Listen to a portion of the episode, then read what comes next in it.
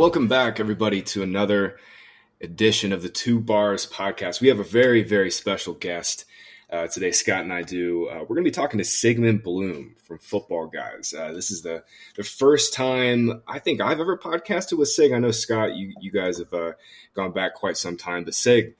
Um, first and foremost, thank you so much for for taking some time out of your day. I know you were uh, doing your podcast today. You got movers coming in, or appraisers, I should say, coming in your house. Yeah. I know it's been a busy day for you, but uh, yeah, man, thanks uh, thanks for taking the time today. I wouldn't miss this for anything. This is great. Yeah, Love the whole that. thing, the whole thing. I mean, we're lucky. A lot of us get to generate some income from doing this, but I think we all just really like hanging out. We just like picking each other's brains. It's stimulating. I think that's how our, we assemble our audiences. And yeah, it's long overdue. Uh, you know, b- been a fan of your work for a long time, and it's fun. This is the time I think that we're most stimulated. Most people are paying it the most number, paying attention. And like you said, uh, you know, we're just we're just here to talk some football. Yeah, I just want to chime in real quick and Yeah. just talk about what this specific podcast means to me. Mhm. Sig Bloom is, without a doubt, one of my biggest heroes within the fantasy industry. Uh, I have a, a philosophy background. I was a philosophy, political science double major. And to me, Sig Bloom is the Socrates of fantasy football. He is the mayor of Narrative Street. Uh, I just love how his mind works and how he can think about big, complex issues and, and, and break them down very, very, you know, logically. I remember, so after I graduated from college with my useless philosophy degree, I was stuck in a nine to five cubicle job and I was miserable. The, the one bright spot was they allowed you to listen to podcasts all day. And at this point in time, I didn't really like fantasy football. I thought it was sort of, you know, too easy or, or, or juvenile. Whereas like fantasy baseball, if you're a stat lover, that's what you go towards. You know, their, their breakdown of advanced stats was so far beyond where football was, which to me just seemed you know overly simplistic or whatever. And somewhere along the way, someone recommended your podcast, Sig, uh, Football Guys, The Audible, and that was like a legitimate life changer to me. Where I listened to you every single day from that cubicle where I was miser- miserable, and I I just remember being like, I want to do this. I want that job. That job is so badass. This guy, you know, he gets paid to write articles and podcasts every day. That is so cool. And like just the way you broke it down. Like like I said, it was fantasy football seemed boring and overly simplistic. But like with you and your podcast, you were breaking it down on a level I hadn't seen before. And then, you know, a couple more months of that job I, I I hated. Uh, I eventually saw uh, I got on Twitter because of your show. Uh, You had JJ Zachariason on, so I followed him. He put out a call to arms to hire writers, and I submitted, and I got a gig with him doing fantasy baseball, eventually fantasy football. So I might not be here today if it weren't for you and, and, and your podcast. And still to this day, the one podcast I get nervous every single time I do it is your podcast. Uh, but as always, always goes great because you, you are, you know, like I was saying, one of the most clear-minded thinkers. We could talk for hours and hours about everything. We, we talked for like 10 minutes about Space Jam Yeah. before, before the start of the show and, and ferrets and, uh, and, and, uh, and things like that. So, uh, Sig, just, just thank you so much for coming on. And I'm, I'm really excited to talk to you today. I'm going to use this opportunity to say a few things. One, philosophy degrees are not useless. Learning how to do inquiries, rigorous inquiries into the nature of knowledge and existence and reality, that to me, that's the foundation of the richness of life. Um, I'm going to check my coffee for some hemlock here. Uh, and the other thing is, I love the your story because I am glad that me doing this sent a message out to people like anybody can do this. You can do this. There's nothing special. It's just the enthusiasm and passion. And I Well, know, I- yeah, Well, you're twisting my words around a little bit. that's wasn't me like- being i- insecure. That's just me being like self-deprecating. No, but what I'm really saying is like it is it is something that if you find that golden thread like you did, Scott, and you follow it, and as long as you're engaged, it will lead to something, you know, and you keep following it and keep following it. And of course, the universe is happy to have you too. You know, we are all birds of a feather here. We're all birds Yeah, of a like- ferret. Oh, birds of a yeah. Inside joke. Inside joke. there it is. Yeah, no, man, it's like it's cool, Scott, because I, I had not heard that before. Um, and it's so cool that what we've all drawn inspiration from to get to the spots that we're in right now. Because, um, you know, it's it's crazy how you know we've all been in this together. All three of us have been probably combined. God, we're probably up to 25, 30 years, all of us combined. Um, and it's it's cool that you know um, we still you know either just from the the genesis of starting um, actually starting and writing for you scott or you know sig i still listen you know weekly. It's you know we all gain insight and inspiration from from each other and what each other are doing still to this day. So yeah i just think it's uh yeah yeah it's just a it's a cool circle of uh circle of life moment here um as we're heading into training camp. But yeah let's uh let's talk some football Yeah. here guys um so Sig, you're like for for all intents and purposes, I have your I have like uh, six or seven accounts that I have Twitter notifications for, and yours are, are one of them. uh, Wow. You're just you're always No yeah, pressure. You're always on top of it. Yeah, no, none at all. Um, no, yeah, but we can we can talk about the the rise and fall of Rotoworld, but uh, yeah, I, I used to have them on notifications. Now it's Sig Bloom as one of five notifications. Just absolutely killing it with his Twitter account. Always on top of the most important, most valuable, up to the minute news and providing Mhm. key analysis. I, I almost always agree with. Um, so I, I- think you're a perfect guest to have on to break Yeah. down some of these risers. Mhm. Uh, you, you call it the the steady drum beat. Uh, and you know, c- certainly one of my guys is uh, uh, apparently the next coming of Antonio Brown. We'll talk about him. Right. I know you're firmly on Team Kyle Pitts. Whew. We'll talk a little bit about him, and uh, and yeah, we're we're gonna have a fun show today. Yeah, and I think Show. No, and no pressure, and also shout out to my wonderful wife Kate, who you know, because to do that, I have to spend probably more time on Twitter than any healthy human being should. Um, We all do. We all do. but uh, it, it's fun because it is an exercise, just like we're talking about, it's like finding that golden thread, separating the meaningful news from the stuff that just they have to put out new content every day at all of these websites and all of these different outlets. And there is a lot of meaningful news out there to find. Hmm And that's what I wanted to ask you about is like, you know, as fantasy players in general, um, I think one of the hardest things to do at this time of year is because, yeah, we're so excited that football's back. Preseason games are starting. Guys are actually, uh, you know, practicing, getting ready for the season. There is a lot of noisy beat reports, lots of just word vomit from coaches, just word jumbles that, you know, it's the same, you know, idioms that you hear every single year. What's kind of your process for separating the signal from the noise? Because, you know, there's a lot to learn at this time, but there's also a lot of smoke screens that can lead you down some uh, some pretty nefarious paths. Yeah, I think it starts with any kind of critical thinking exercise.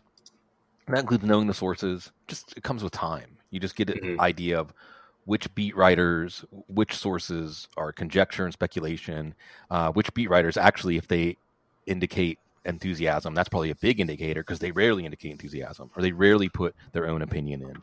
Uh, so you start out with veracity of the reporter and the context of that. I think we always start with uh, open mind about anything that has changed significantly, right? New coaches, new offensive coordinators, a new quarterback in an offense, anything where we know the reveal when we see it is going to be different than the last time we saw the team, the unit. So we have to put a little more weight on anything we can learn about that. Uh, confirmation bias is interesting because I think that I'm no, speaking philosophy, you know, I'm no scientist of the mind, but I think that confirmation bias can cut both ways. Don't dismiss information just because it agrees with your priors but have a context to know that these are the developments. Like say someone like antonio gibson like we're hearing what we need to hear to confirm some of our prior assumptions hey if antonio gibson learns the running back position if antonio gibson becomes more involved as a receiver now we're talking right so it's not bad if you're already high on antonio gibson and then you hear news that makes you higher on antonio gibson but alternatively, maybe the most valuable information, guys, is the stuff, and I know you're going to know what I'm talking about. It's like you almost hate hearing it because it makes you have to go back on your priors. But when you feel that emotion, that can be an indicator to you like this is important because I don't want to digest this. I don't want to process this. I don't want to have to back off of my prior, but I'm getting something that's organically making me do that or explore whether I should be doing that. Um, and then Scott mentioned the drum beat. Cecil, my co-host, coined that term, and it's just the momentum you know, like the un, the the reveal again, the the the peeling back Salome and the Seven Veils. You know, each when when a player continues to build that momentum, especially if we're talking about rookies, where it's the first chapter, right? You know, we're going to talk about some players where you can say, well, it's not a guarantee that their career is going to go at the highest range of their range of outcomes, but certainly in the stories we can tell where they're going to, this is how it starts. Right. Yeah, I think you know, just off the top, I think it, the fact that like I see a lot of this on Twitter, and it's it's really hard to kind of parse through. And it, I think it does. It's one of those things where it does take a lot of time and a lot of hits and misses. Um, but one thing I always see on Twitter is you know you know people will take a beat writer's subjective opinion and turn it into something that's viewed as fact where it's like in reality it's like no like you know that's just either one practice or a couple plays from practice you're looking at a very very small window of a player's performance either in practice or the way they are used and then extrapolating it to to think that you know that's the way the player is going to be used for the rest of the year i think that's a major major pitfall i see um but let's let's talk drumbeat real quick, mm-hmm. Sig. Mm-hmm. Um, I think one guy that's that's obviously been a massive drumbeat player. He's probably uh, he's probably leading the drum himself uh, as he's right. along. Is is Elijah Moore? Sure. Um, yeah, I mean, all off season we've heard in OTAs uh, that that Moore is you know was playing with the first team offense, looked awesome. You know, against you know running running routes against air and OTAs. You know, we always have to have that that little uh, coin in there. Which is somehow you know, tougher he, competition than New, Jets, New York Jets starting cornerbacks. yeah, it's true. It's true. Um, but yeah, no, Elijah Moore, man, has been has been a massive drumbeat player all off season, and and he's continued it here in the training camp. Um, uh, you know, how let's start here because I know Scott is probably chomping at the bit to talk about Moore. But Sig, how high have you moved Moore up in your rankings in the oh, last geez. like couple months? A lot, okay. And we're talking about redraft. I can tell you. Bear with me for a second. I can tell you exactly where he is. And every time, so there's a, a category of players, right? Every time I look at my rankings, I move them up, right? Every time I redo my rankings, I move them up. Right now, he's 33rd. I'll tell you some of the players around him: Kenny Golladay, Michael Gallup, Antonio Brown. You know, these are the players that are coming in right after him in my rankings. But let your imagination run wild, right? Because Moore has been unequivocally named as the most impressive player either side of the ball, not just among rookies, just in Jets camp. Okay. And it's been consistent. And one of the things I thought was really telling was Connor Hughes. And you're right, we have to watch for subjective takes. Or we have to watch whenever, like, sometimes there are players that are just impressive practice players. And, like, every year they're going to be impressive in practice and not carry it over. So beat writers can kind of, some beat writers can get carried away with, with that kind of enthusiasm. But Connor Hughes, who writes for The Athletic, said, Every day I come to camp and I try to focus on somebody other than Elijah Moore, and he makes it impossible. Wow. And I think that's meaningful. Yeah. I think that's a meaningful sentiment. And what it means is we don't know how good he's going to be. And we should already be open to rookie wide receivers having major fantasy impacts. I mean, look at Justin Jefferson last year. I'm not saying Elijah Moore is going to be Justin Jefferson. I'm saying let your imagination run wild. And then the next thing you have to say is, okay, let's get to some objectives uh, situations. Is there an opportunity here for Moore to say catch 100 balls? Like if he catches 100 balls, he's like a fantasy wide receiver two in PPR leagues. Yes. Yes. A new quarterback making new connections. This offense, the Kyle Shanahan offense, is predicated on short, high percentage, run after catch routes. That's Elijah Moore. That's not Corey Davis. Corey Davis is going to be canceled out by Stephon Gilmore and Tre'Davious White and Xavier Howard and whoever else the number one outside corner is. Uh, you know, Keelan Cole's a solid player. Jamison Crowder, look, they might want to after they restructure Jamison Crowder to keep him in the offense. He'll still play a role, but Moore just has all the makings of a player who cannot be kept off the field. And whatever little opportunity he gets to start, as he's already demonstrated, he's going to kick the door open. So, eighth round, I mean, you're going to have in your draft a list of those receivers, and not just receivers, other positions that you're like, I get excited. My heart starts to beat a little faster. Like your bench guys, maybe it's Mecole Hardman, maybe it's Darnell Mooney, you know, Maybe it's DeVonta Smith, even though he's hurt. And you just got to have clarity and prioritize those guys. Have a few in your back pocket. I think Moore is somebody. I'm not going to ridicule anybody. You even take him in the sixth or seventh round. I'm not going to ridicule that. That could look brilliant like two weeks into the season. The Jets are going to throw 600 plus times. yeah. I mean, the thing, one of the biggest trends we've seen in the last three to four years at the receiver position early in careers is we're not seeing such a you know massive curve with rookie receivers. Like not just Justin Jefferson coming out and having you know arguably one of the best rookie receiver seasons ever. It's you know Brandon Aiyuk was fantastic last year down the stretch. Um, you know we there's just countless players and I think Elijah Tee Higgins almost had a thousand yards. Yeah with I mean, Joe Burrow missing the last six games yeah exactly I mean Higgins was Higgins was in that like trajectory with uh, with Jefferson and Aiyuk before Burrow got hurt. CeeDee Lamb, too. I mean, CeeDee Lamb was averaging 85, 90 yards per game uh, before Dak got hurt. So we're just seeing um, we're seeing these receivers come in and be ready to play much earlier. Um, and Moore kind of ticks all of those boxes. Um, so yeah, I'm I'm with you, Scott. I, I know uh, you you've been a, a, huge Moore guy. I don't know if you have him in the eighth round though. That's uh, Sig Sig's real spicy with it. Yeah, I, Sig, I, I, love you so much for that. Yeah. So Elijah Moore has been my guy since March. Uh, he was the third best wide receiver in this class by my model, but also that I, I had this as a very special class. So over the past seven seasons, he still ranks top ten. He ranked right in between Justin Jefferson, Jerry Jeudy, again by my model. Who would have thought that this guy was was was going to be a star? My freaking model did because he just averaged the most yards from scrimmage per game by any Power Five wide receiver ever. I think ever. Uh, he averaged 10.8 catches per game last year. He's a PPR cheat code, the most maybe the most NFL ready wide receiver in this class. And so this offseason has been, you know, sort of bittersweet in the sense that, okay, my it's it's confirm your prior season and my priors have been confirmed. Bad news is he was going undrafted in best ball leagues in March. you know, in the Football Guys Players Championship on FFPC, I was getting him round 12. Now he's, you know, like you said, round nine, round. T- so, so the, the discount is no longer there. And here's my concern is so like last year, one of my one of my guys was Hollywood Brown, and that did not go well. And and part of the problem with that was I had him really early on as one of my guys, and then everyone like beat writers started hyping him up. Other fantasy analysts were like, "Oh my God, Hollywood Brown is awesome."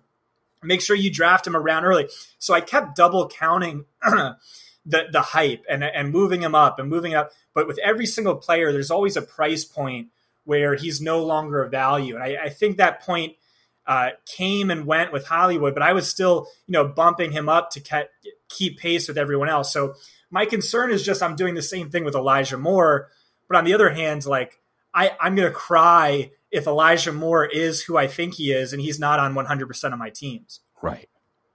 Well, that's the thing, right? There's that level of when you get that light bulb over your head, if you have a eureka moment with a player, it's hard to let that go, and you shouldn't let that go.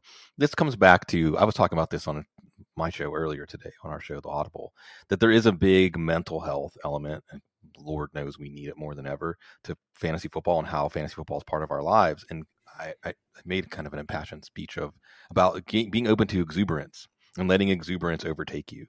And it's one of the ways that it, this uh, hobby or obsession of ours can help relieve burdens when you feel that feeling and you get carried away. And I think again, like it's just how we put together our rankings, guys. Like, am I heartbroken if I miss out on Kenny Golladay with everything that's going on behind him? No. Am I mm-hmm. heartbroken if I miss out on Antonio Brown or Michael Gallup, who are going to have like big games, but not necessarily be totally consistent producers? That's about where the break point is. You know, the guys above Elijah Moore, right above, are guys like Brandon Aiyuk and Jerry Jeudy, uh, you know, players I think like, yeah, I might, I might look back and say, ooh, I got a little over aggressive. Uh, but I think we probably make more mistakes when we keep ourselves from being over aggressive. And then uh, I think the mistake more often is that we talk ourselves out of something we feel because ADP says that's not wise. Yeah. ADP yep. is just a guide of what to expect in your draft. It, it, the instant the season starts, picks that we would ridicule as reaches are going to look brilliant, and picks that we thought that's a really good value pick are going to be wasted picks. No, I think we- that's exactly right. And I, I spent a large bulk of this offseason, you know, trying to beat it into people's heads that it's upside that wins the day Yeah. in redraft start sit leagues. And after round six, round seven, all you should be focused on is upside. I mean, what is Michael Gallup's upside if everyone stays healthy? He's still the wide receiver three. Antonio Brown, probably the same thing. Elijah Moore has, you know, world beater type upside. And part of my analysis and continually bumping up the rankings is a little bit of narrative street. So I, it's good that we've got you on. Yeah. Just talking about narrative street with Elijah Moore. Did you see the video of AJ Brown literally literally breaking down into tears saying, Yeah. bruh, I, I, I never told you this, but you're better than me, bruh. Yeah, you could yeah. do whatever you want, bruh. And then there's Mhm. also QB rapport is a thing. It's imp- it's Mhm. an important thing. It's why in DFS a backup quarterback comes in, a backup wide receiver comes in, and this no name, you know, wide receiver four now starting is a stud that first week because they had the entire offseason together practicing with the twos. They have that clear established rapport. And I think we have that with Elijah Moore and Zach Wilson. That's clearly Zach Wilson's guy. He said it time and time again. They send each other their their highlights. They're they're talking on the phone constantly. They're going on cute Italian bro dates together. Like this is definitely Zach Wilson's guy. And uh, you mentioned narrative streets. We're gonna get we're gonna get to talk about like one player. This is the only player we're gonna talk about on the show, but it's good because I think narrative belongs in fantasy football analysis. And anybody who would tell you otherwise, is, you're just missing half the picture. And look, narrative isn't going to lead us always to the pot of gold at the end of the rainbow, but anytime there is a pot of gold, sometimes not until after it happens, but we can always discern a narrative that led to it, even if we were totally off the trail. There was a trail and the more we at least are open to trying to find it, it's going to lead us there on these. And quarterback wide receiver chemistry is absolutely part of narrative street that belongs in fantasy football. It is absolutely like when Aaron Rodgers wants to freeze out one of his receivers or something like that. This is a real thing in football, folks. And like you said, Scott, you can read the puff pieces and look for the signs of it. And it's another reminder too that you should never think the way we present wide receiver picks is just the wide receiver. But that's not what you're drafting. You're drafting the quarterback to wide receiver connection in the context of the offense and the role that the wide receiver plays. And that's why, again, when you put in the Kyle Shanahan offense, when you put in Wilson, who is, you know, some of the quarterbacks they want to in, um, transplant some nerve into them. That's not Zach Wilson. If anything, you're gonna have to have him dial back so he doesn't get turned into mincemeat. But he's not going to be shy out there. That's good. That's a good thing for our purposes. It's a good thing if you want to make the case for Elijah Moore's ceiling, which we don't quite know uh, how high it is. The cool thing, the, the thing I love most about, you know, talking through receivers and projecting receivers is their range of outcomes is far more binary than running backs. You know, running backs rely on game script. They rely on how good their team is, how many scoring opportunities they get. With receivers, it's like, okay, you're either earning targets or Yeah. you're not. And the and targets beget period. it begets more targets. Like there's Exactly. a there's a feedback loop in both directions that we sometimes neglect when we think of the how wide the range actually can be. Exactly. Yeah, and that's that's something that you know I think is uh, is is missed a lot. Is like you know if a receiver goes out, you know the the guy who might be behind him on the depth chart isn't going to immediately step in and take those targets. It's usually the opposite. It's usually uh, you know guys behind him are not direct backups. But yeah, I think you know targets at the end of the day, targets are earned, and I think you know Elijah Moore is is certainly earning his share. Um, okay, we've we've talked, Scott. You've gotten your rocks off on Elijah Moore for the last 15 minutes. Let's talk about a couple other players.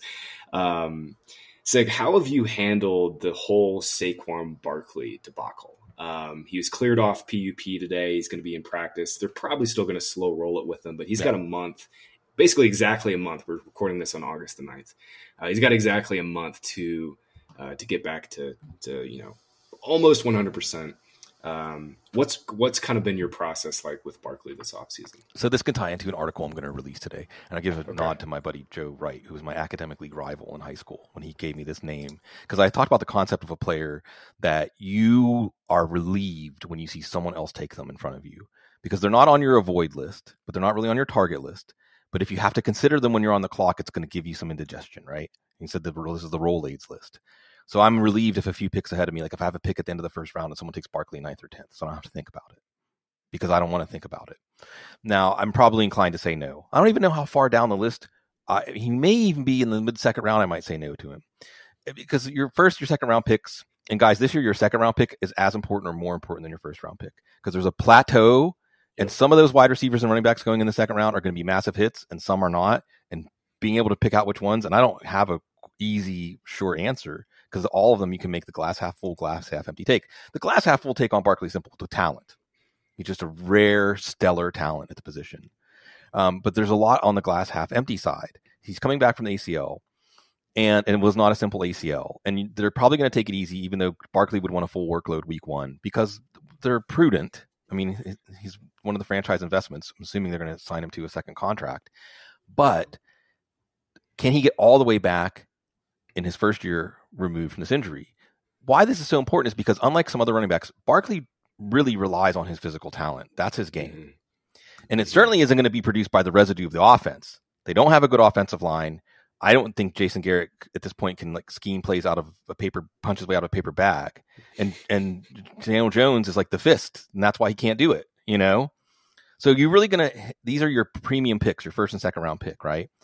They're your blue chip picks. What are you hitching your wagon to? I get it if you're saying I'm gonna hitch my wagon to Saquon Barkley's talent and let the chips fall where they may, but nothing else about his situation gives me any feeling of hope or promise. Like the Giants are a sinking ship right now. This version of the Giants is you're watching a slow motion car wreck.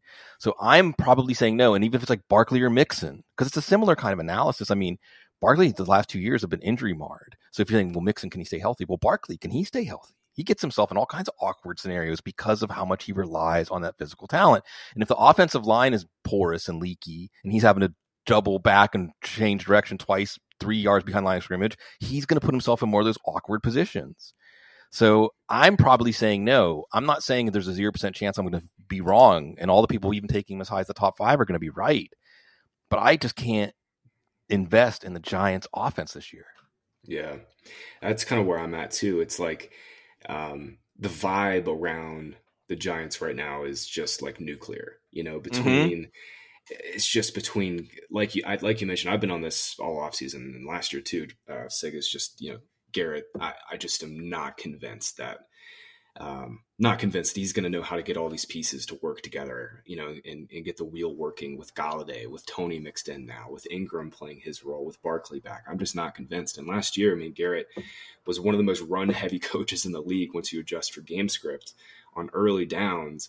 And that was without Saquon Barkley. I mean, he just continued to go back to this like super conservative well, and I just I'm I'm not convinced he's going to know how to do all of this together. But you made a you made a point in there that the second round is going to be just as important, if not more important, than the first this year. And I could not agree more. Um, that's something I've been writing about too. It's like these guys, these especially these second round uh, backs because the receivers in that range are pretty straightforward. Calvin Ridley, DeAndre Hopkins, like we know what their range of outcomes is. Even on the lower end, like DK Metcalf, Justin Jefferson, like we we know what their we, we feel pretty comfortable about what their scoring outcomes are. But the running backs, you know, Joe Mixon, Antonio Gibson, uh, Najee Harris at the back end. Um, those those are the players that I think are either going to be massive hits, like you mentioned, or big swings and misses. And and Scott, I know I know Mixon is is one of your guys. Um, you know, Barkley's back, Scott. Like where where have you kind of adjusted, if if if at all? Are you still uh, going with Mixon and Gibson in that range, or have you bumped up Barkley a little bit? Yeah, so Sig's uh, response was a little bit surprising. So, so that year where I was stuck in the cubicle listening to your podcast, that was one of the best fantasy seasons I ever had. I went all in on the Denver Broncos because Cease was just hyping them up like crazy. And that was the year they absolutely smashed. That was Josh Gordon's sophomore season. But I also had Rob Gronkowski. That was the year we knew he was going to miss like the first four games or so. And then he came back and he absolutely dominated. And he got hurt again, whatever.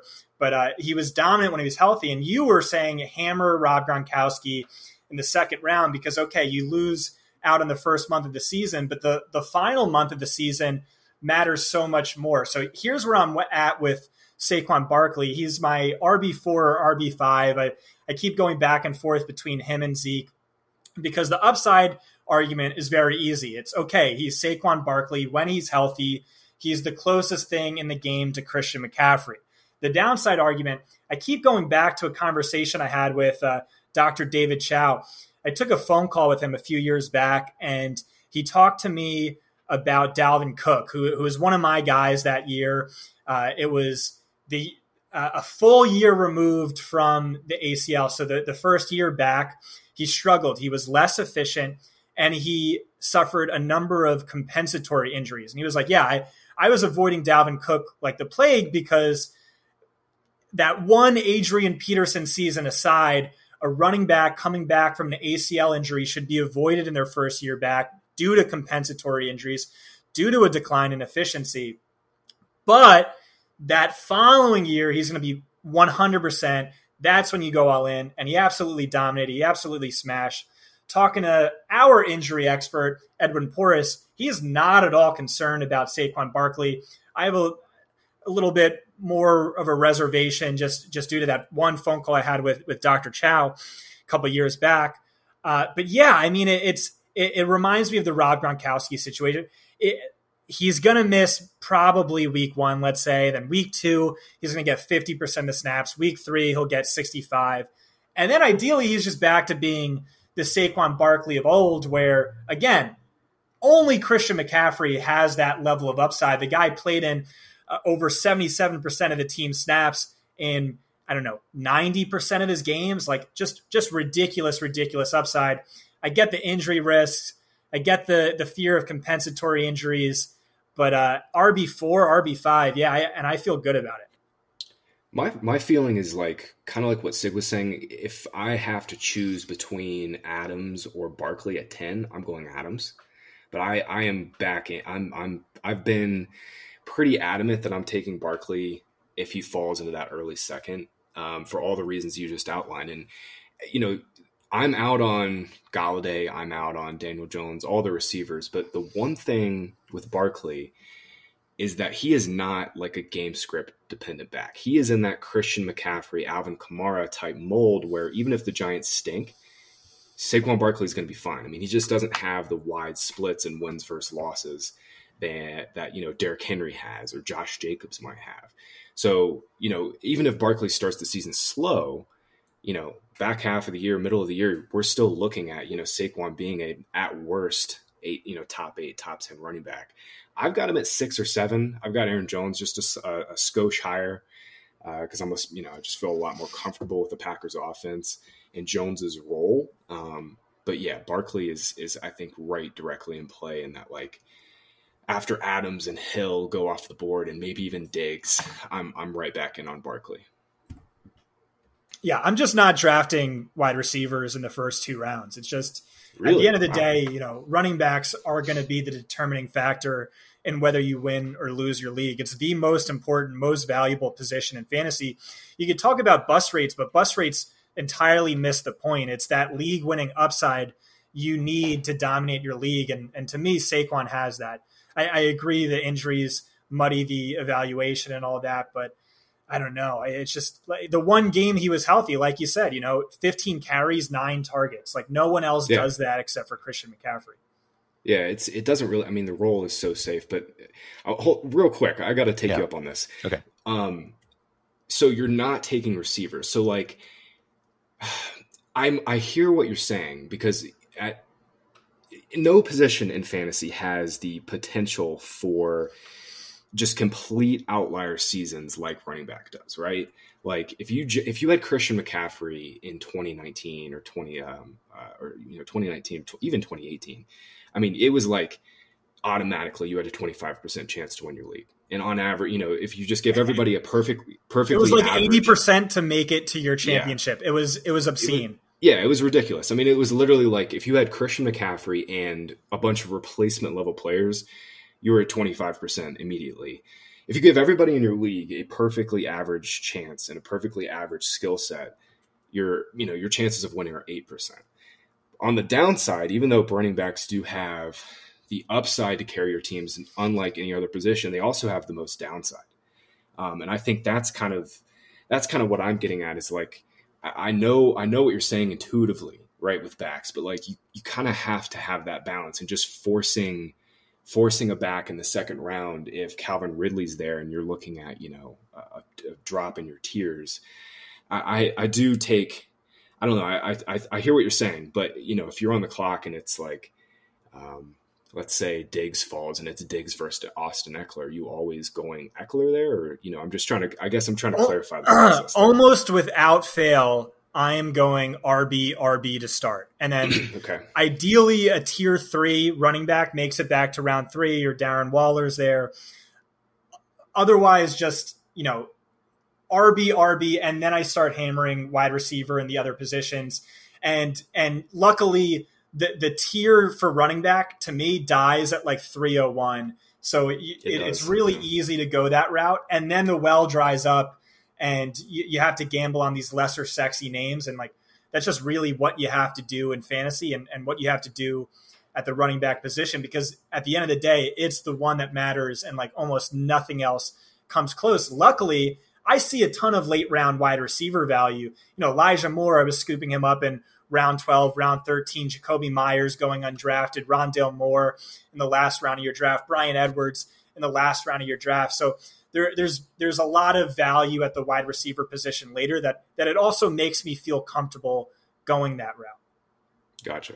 Yeah, the receiver is you know it's such a overused phrase, but it really there is a, some truth to it, some level of truth that receiver is very very deep, especially in the third round this year. Third and fourth round is like such a sweet spot for receiver, and like you mentioned, Scott, there's I think there's literally one back I feel really really good about in the third round is J.K. Dobbins. Like that's that's the one the one guy in the third fourth round that I feel awesome. See, he's he's not in that priority tier for me, but um, yeah, it's just one of those things where the floor is so so high with him. It's like you know even I mean, with is it he he had like he was averaging like eight to twelve touches per game, even when Mark Ingram wasn't playing a single snap.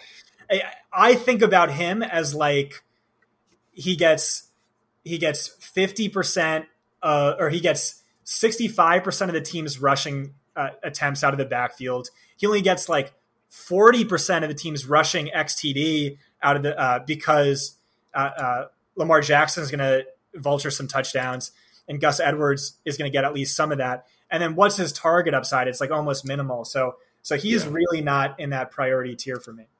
Yeah, I mean Dobbins when they cut off Ingram's role, it was like um, he was getting, you know, 12 to 15 carries per game. Um, and yeah, I mean, that's the thing. The thing though is we have to expect some sort of role growth with Dobbins though, is, you know, he was a rookie. Right. Um, it, the Ravens and, um, and Greg Roman have been adamant that like, and you know, I've heard this from Scott Turner and about Antonio Gibson too, is like last off season, because of COVID and because they didn't have the time and the practice time and even the meeting time to get with these players, it's like they couldn't install certain things that they would normally install with their rookies. So I think we have to expect some sort of curve with these second round uh, excuse me, with these with these you know second year backs, you know Dobbins. Well, I mean, I'm certainly expecting that with Antonio Gibson. You give yeah, him, and I mean, so why are we fifty percent of J.K. Uh, J.D. McKissic's targets, and he's a top three fantasy running back with J.K. Dobbins, still it's like Lamar Jackson. You could hype up J.K. Dobbins in the passing game all you want. It's still a, a oh. hyper mobile quarterback who doesn't target running backs, who's yeah. going to vulture touchdowns. Gus Edwards isn't going to go completely away. Yeah, no, I'm I'm 100 percent with you. We've been hearing about Lamar checking down more for. All right, let's let's let Sig be the deciding factor here. I don't, oh, yeah. I don't, think that's a I don't think that's a, an, an option though. Yeah, go ahead, yeah. Sig. And I have a lot of J.K. Dobbins in the third round. A lot. Yeah, I have a lot. And uh, here, here's my take on it. Okay, um, there's a lot of different ways I could go explaining this. Why can't J.K. Dobbins be Nick Chubb? Yep. Right. So that's, that's exactly that, what I sure argued. Scott's comp. Yeah. Yeah, that's exactly what I argued in my article. The thing is, I'm not taking Nick Chubb anywhere. Like basically, well, that's fair. Yeah. So, so whether we're talking about Chubb or Dalvin Cook, who you mentioned, Scott, um, or uh, Dobbins, and I'll tell you another player this could end up applying to is Trey Sermon. You have a special alignment of talent and system. Yep. And when you have a special alignment of talent and system, volume isn't as important because the big plays are going to come. Um, Dobbins will get more targets than last year. Maybe it's only five or 10 more targets. Maybe it's 20 or 30 more targets. But that's absolutely been a point of emphasis in the offseason. And this is verifiable, objective stuff. This isn't beat writer fluff or something like that. Um, he's been catching the ball well in training camp. Daniel Jeremiah, and I respect Daniel Jeremiah as a football mind. He's not a fantasy writer. He said, take Dobbins in your fantasy leagues after he went Yep. to Ravens camp. I saw that Again, too. that to me, that's meaningful. To me, that's meaningful. He's like, he's not a big fantasy player, um, although he did make his debut in the podcast world on our show. I think Hey, he, we had him as a regular Nice. guest back in like 2009 or yeah, 2010. I remember that. He was just, uh, Oh. he wasn't even under the name Daniel Jeremiah. It was like just ask. a Dane something. Brugler too. No. Yeah, Dane. Yeah, Dane was probably like 19 back then. A- anyway, so I just I like Dobbins because of that special alignment between the Ravens system and his talent, and then the other, and and also you're hearing the reports of that second year leap, the same way you're hearing about Gibson. And then the other thing that I like here, you know, let's remember what Mark Ingram did with part of this yes. backfield, Yep. and he was still like later career Mark Ingram. So what can Yep. the player with some juice do? That's what I'm saying. I- So, so Yeah. one of my hot takes from last year, or like bold takes that I put out on Twitter, was J.K. Dobbins will lead all running backs in yards per carry. What happened? Led all running backs in yards per carry.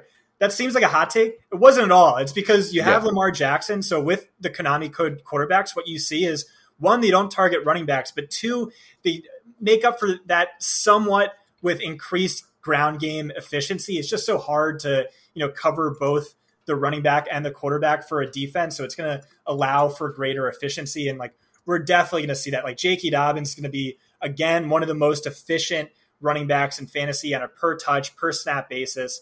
I have no doubt about that. Um, so, I, again, I, I question the, the league winning upside. I, I see like a low end RB1 finish. Yeah. but, um, Yeah. but yeah, I mean, I, I certainly Nick Chubb upside. Yeah. Yeah. Can I talk thi- about Kyle yeah. Pitts now? Oh my God, please. Yes. Go ahead. I'm sorry. This is like I'm doing the I'm doing the tour, and uh, and I never even meant to be like the Kyle Pitts flag bearer, but the immediate reflexive narrative that well rookie tight end can't do very much because history tells us the numbers are against it. I think is just it's almost like it's I usually used to say there's a version of fantasy football where all we get like we live on the moon and we just get the telemetry like all we get are the numbers we don't get to actually watch football. And I get it if you're approaching it that way. But Kyle Pitts is already a unicorn, right? First non quarterback to be a tight end, first top five tight end. Um, and remember, Atlanta could have traded down, and they're a team at Mhm. a crossroads where trading down would have been certainly a wise move for them, but they didn't. So I think the fact that Kyle Pitts was announced as a tight end is just turning this whole thing sideways. Because guys, we can conceive of a rookie wide receiver making a massive fantasy impact, right? Justin Jefferson or Randy Moss or whatever. We know that rookie wide receivers can be league winners. We know that. We've seen that. If Kyle Pitts was announced as a wide receiver, people would probably be comfortable taking him in the third or fourth round, right?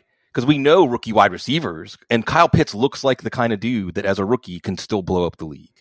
If he was just announced as a wide receiver with his height, with his speed, with his ball skills, with everything that he's shown, nobody would bat an eye at taking him in the third or fourth round.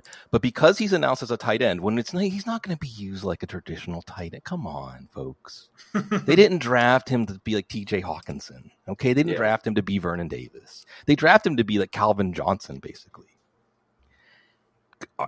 If he was drafted as a wide receiver, if the Falcons said wide receiver Kyle Pitts, people would take him around the same time as Ja'Marr Chase and not bat an eye. But you take him a little bit earlier than that as a tight end. Here's what's backwards about that.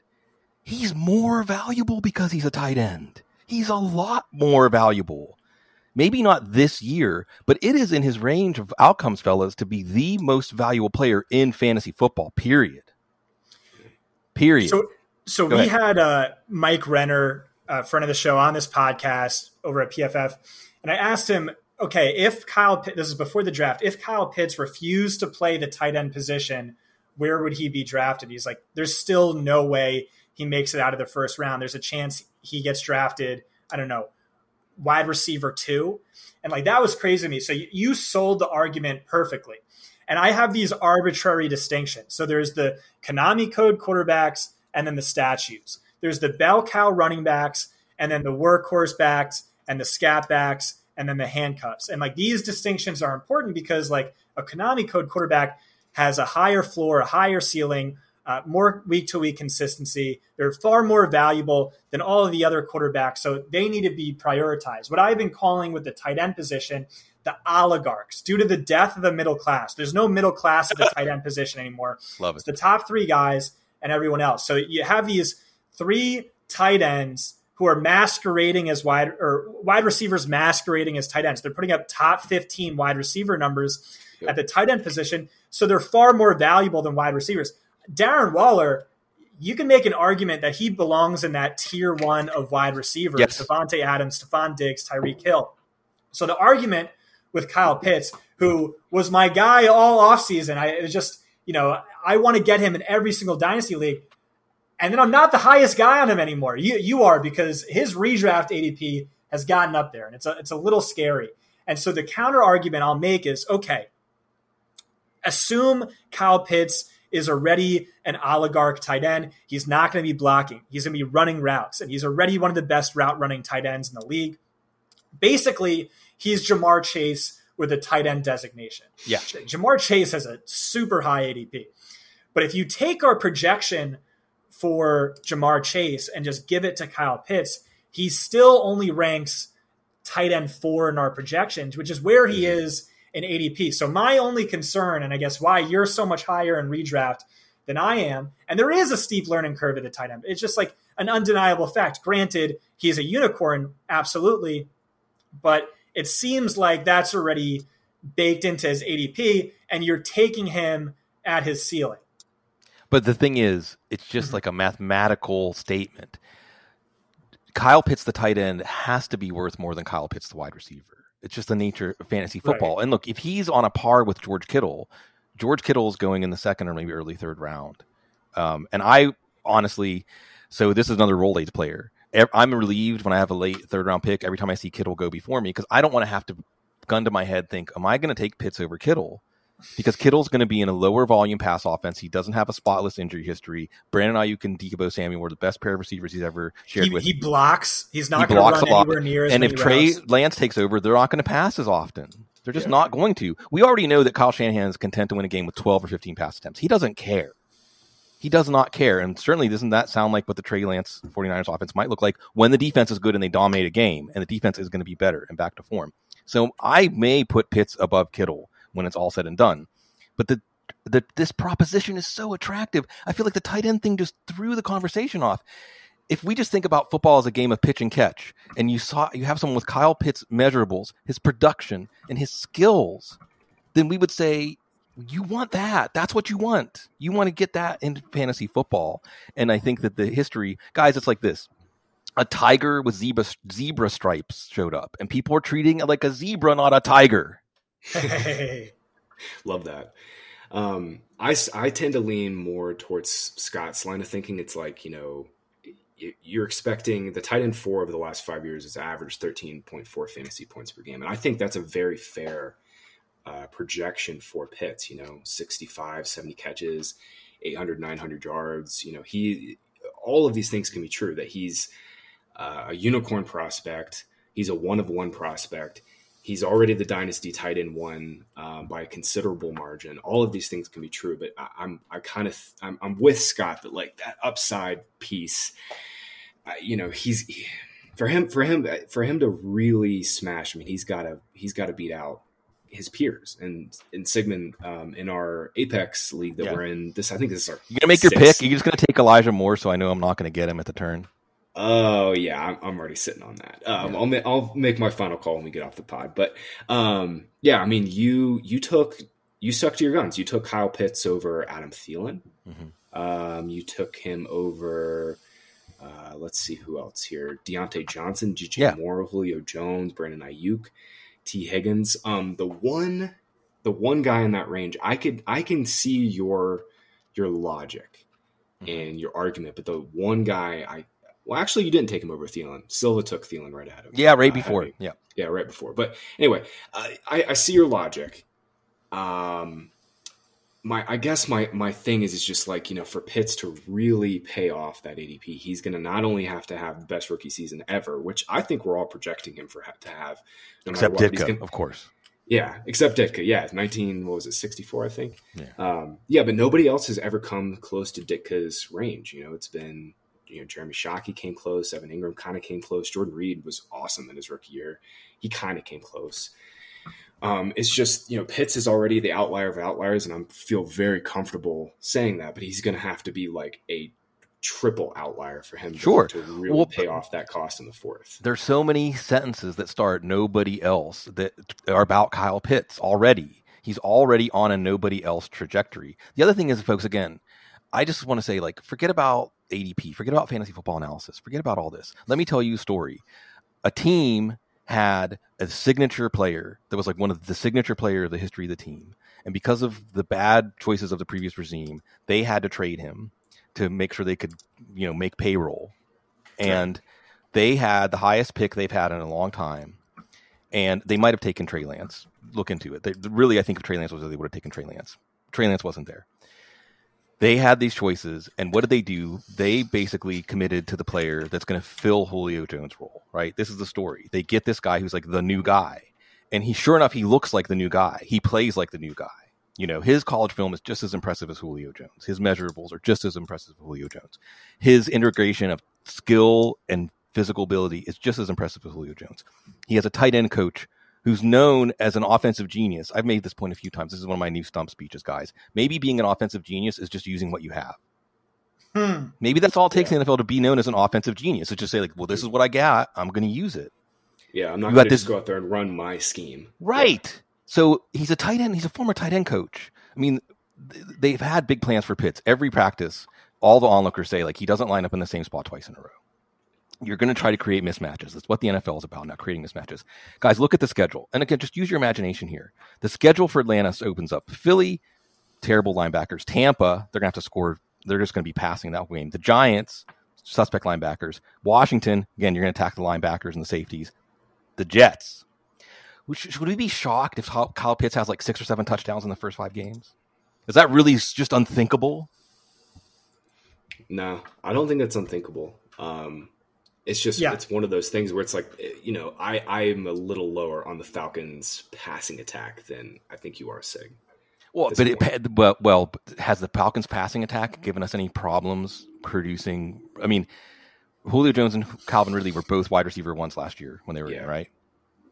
And th- again, like if Arthur Smith just gets a little more out of this offense, Yeah, uh, it- or, or if at least keeps it the same, you know, right. I- Well, I- Matt Ryan Matt Ryan has like scary bad splits without Julio Jones, and I'm I'm with you that I think Pitts is on that level of a prospect. I'm just not convinced that Pitts has that level of impact as Julio Jones will have immediately. That's that's kind of the extrapolation that I'm I'm not I'm not totally there. On. I hear you. But if he was going to be that guy, this is how the story would start, Okay. right?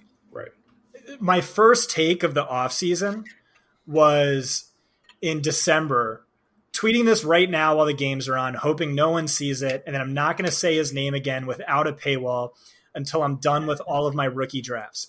Kyle Pitts will be in the Hall of Fame. I haven't felt this sure about a fantasy eligible prospect since Christian McCaffrey. And then he went to the ideal landing spot. Last year, only five tight ends saw 100 or more targets. Only two eclipsed 800 receiving yards. Delanie Walker hit both marks in four straight seasons with Arthur Smith as his tight end coach. It was the dream landing spot. To Sig's point, you know, no guts, no glory. And I mean, you're you're betting on a future Hall of Famer in terms of talent, and like It's just when is he going to arrive? that exactly. That's Yep. that's the bet you you sort of want to make. It's it's it's not a question of if, it's a question of uh, when. And it to me, Pitts feels like an inevitability.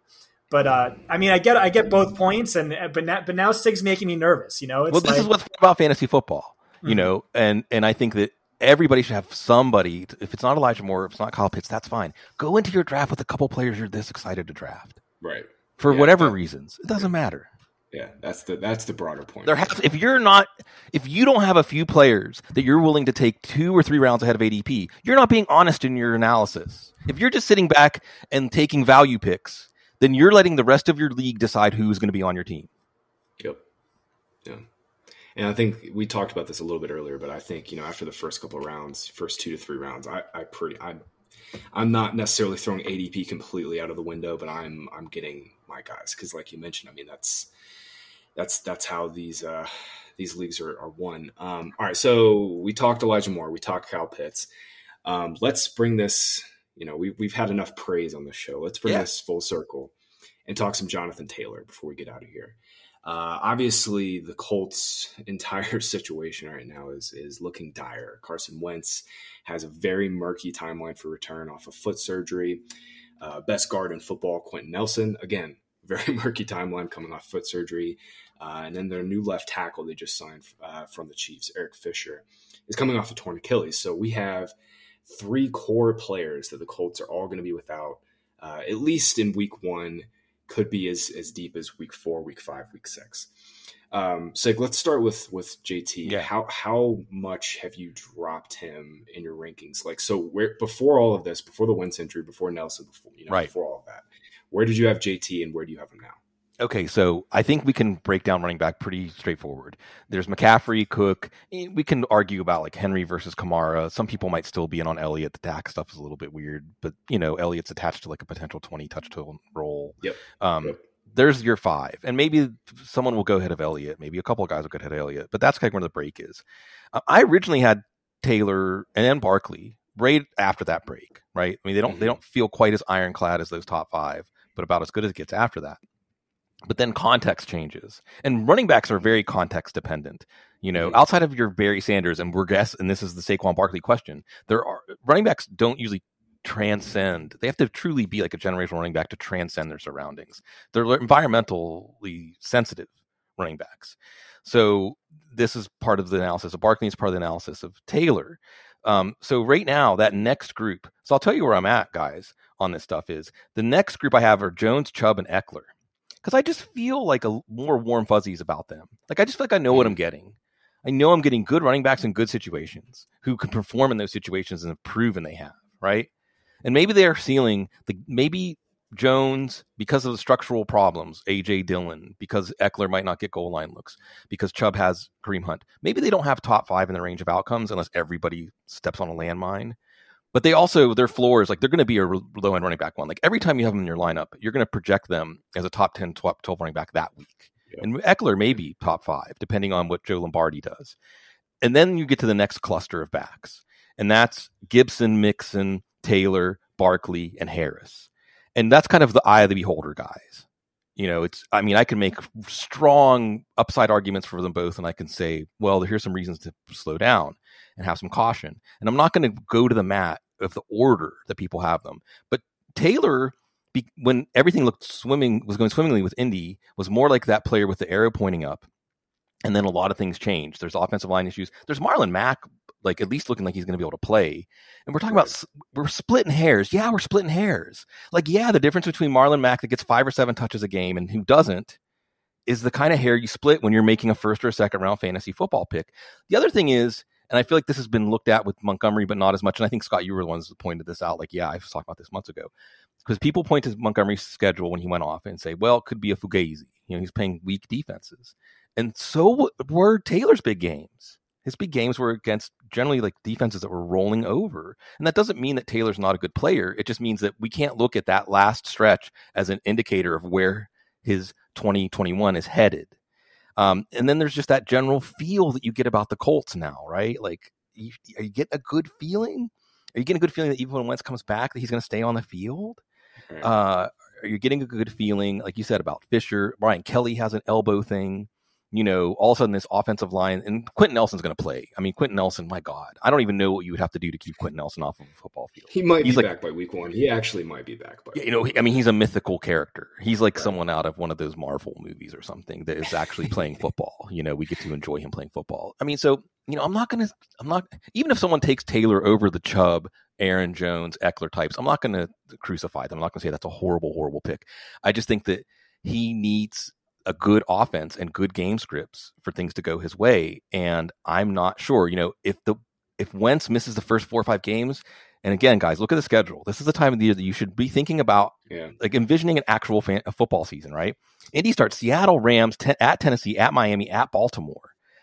if Wentz misses those games and they're one and four to start the season, how does it feel in that room? You know, how's what's the temperature like? How are things going? Not to mention that sadly, you know, if Wentz is right on the cusp of that 70, 75% snap count, you better bet that the Colts might make a business decision. Yep. To protect Yep. their first round pick, especially if they start out one and four or and five. That's all the more reason to protect that pick. So again, like I don't like questions when I'm making first and second round picks. I like guys that I feel like everything is lined up for success. I'm just not sure.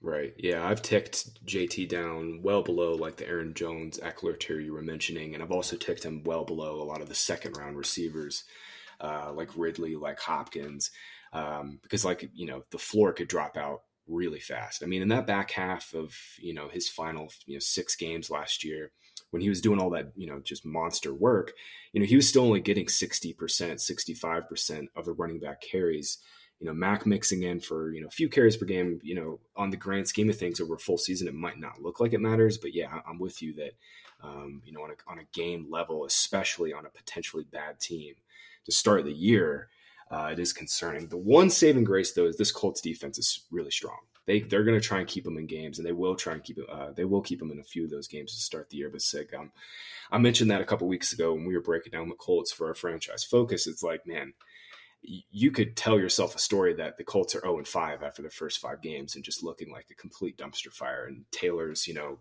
you know, flashing and showing, you know, his, you know, talent, but it's not ended up, ending up not mattering too much for fantasy. So yeah, wanted to talk through, uh, wanted to talk through uh, Jonathan Taylor. Um, let's also talk quickly about Joe Burrow and the Hmm. Bengals because there's been I mean, if you've been on Twitter for the last you know two weeks, you've seen as many negative reports about how Joe Burrow has looked, and I don't think there's.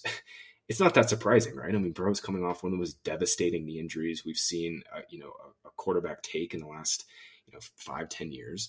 Um, I, I think it's almost like there's also like a borderline moral question of like, of course he's going to look a little squeamish. Like he he's got that in the back of his mind. He's, you know, every time he steps on the field, you know, he's still probably thinking about, you know, thinking about that play and everything that led up to it.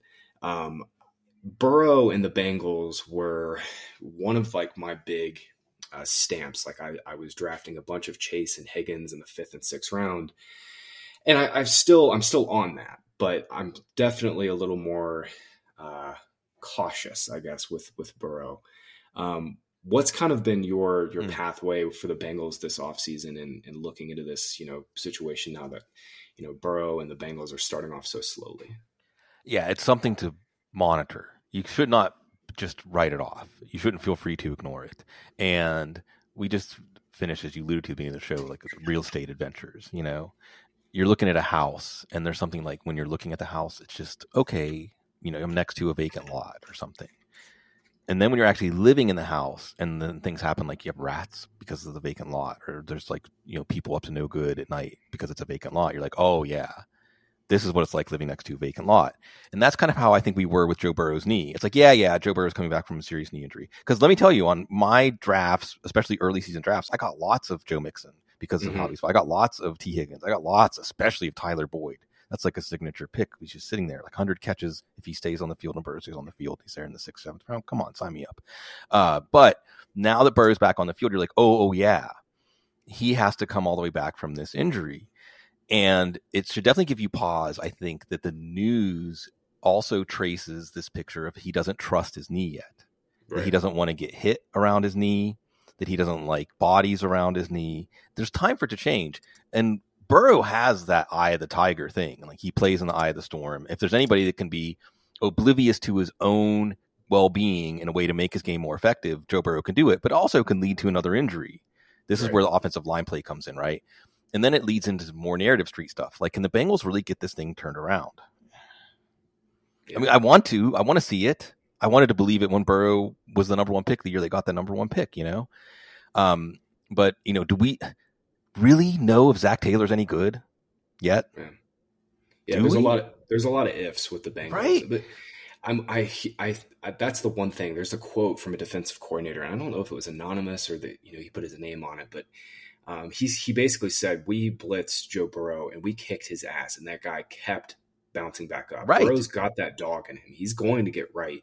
but yeah, for right now, I mean, early in the year, it could look pretty dicey. Well, he could be Chad Pennington, right? I mean, I oh, joked wow. when we were talking about uh, Justin Jefferson. I said, "Is it possible that Joe Burrow was holding back Justin Jefferson at LSU?"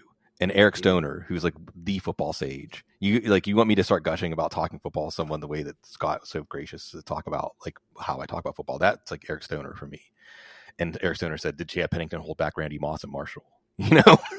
I mean, and it's not just, I mean, it's the injuries too, because one of the things is we tell the story of Chad Pennington's career and it, we just didn't quite know what he could have become because he had all the intangibles. He had the way to like, the, he had the processor and everything, but physically, and that's the thing with Joe Burrow. He's not the classic toolsy number one overall pick. Um, now Baker Mayfield wasn't either. Baker Mayfield has merged with the Kevin Stefanski system in a way to get the most out of it. Uh, but he's not behind. He's behind the Browns line. He's got the Browns running game. You know what I mean? Yeah. He's set up for success by his surroundings. Burrow is, is kind of like what it, it, you watched Burrow last year. It was like Andrew Luck's rookie year. And why I likened it to was like dropping the Navy SEAL in behind enemy lines and saying, just shoot your way out. Mm-hmm. And that only works for so long. You know, so eh, there's definitely reason for worry here, and we should definitely be monitoring this. And I want it to turn out well, but I looked at all of those teams, guys I had drafted with all those Bengals, and I was like, "Oh, yeah, this we knew this, we knew this was an yeah. unknown, and now here we are, and this is what it feels like." We're staring in the face of that reality um, of you know, you know what this uh, this rehab is looking like for him. Yeah, I mean the thing is, you know, Burrow last year in the Bengals, they really didn't have another option. I mean, in the you know ten games that Burrow uh, played in uh, before the injury. In eight of those ten games, the Bengals were either the game was either in it within a score going into the fourth quarter, they were trailing. They had no other option but to throw.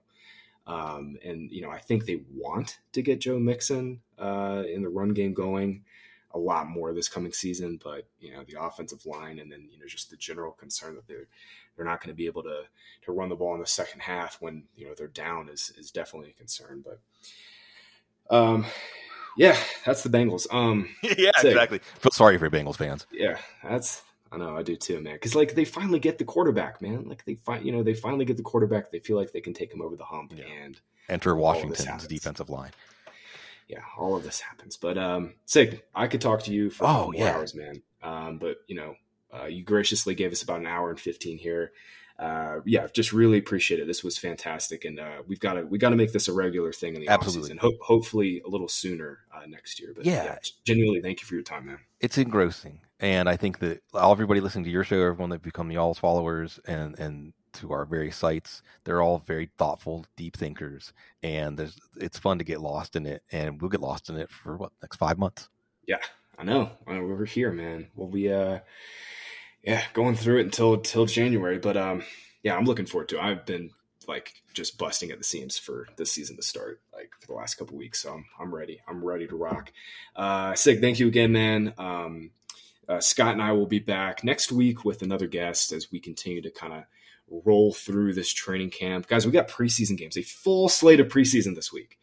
Uh, the 12th, 13th, 14th, we got like a, yeah, every every game, everybody's playing. So we're back in it, full preseason it is go time. Uh, but for Sigmund, for Scott, I'm Graham Swamp Rats. Thanks for listening, and we will catch you next week. Welcome to Fantasy Points Radio. We bring to you Barfield and Barrett. These, all of these, parrots, they hella embarrassed. Like, why did they air it? But all of these errors and Barfield and Barrett, you cannot compare it. The kings of this era, there should be a tariff on all of this knowledge. I follow regardless and straight to the point like a crow. Popping and coming, it's losing my oxygen takes it, they got me go. Whoa, so what's a swamp rat gotta do? I'm chasing all of this cheese, even if my competition grew. Deuces to the mean, your boy is never regressing. Off season through the season, 365, 247, and it's one for the money, two bars on the show. The stay ready. Swamp rats, let's go. It's the fantasy points. Ain't no raggedy joint. They mad at me scoring points, but then they glad that they join. One for the money, two bars on the show. The boys stay ready. Swamp rats, let's go. It's the fantasy points. Ain't no raggedy joint. They mad at me scoring points, but then they glad that they joined.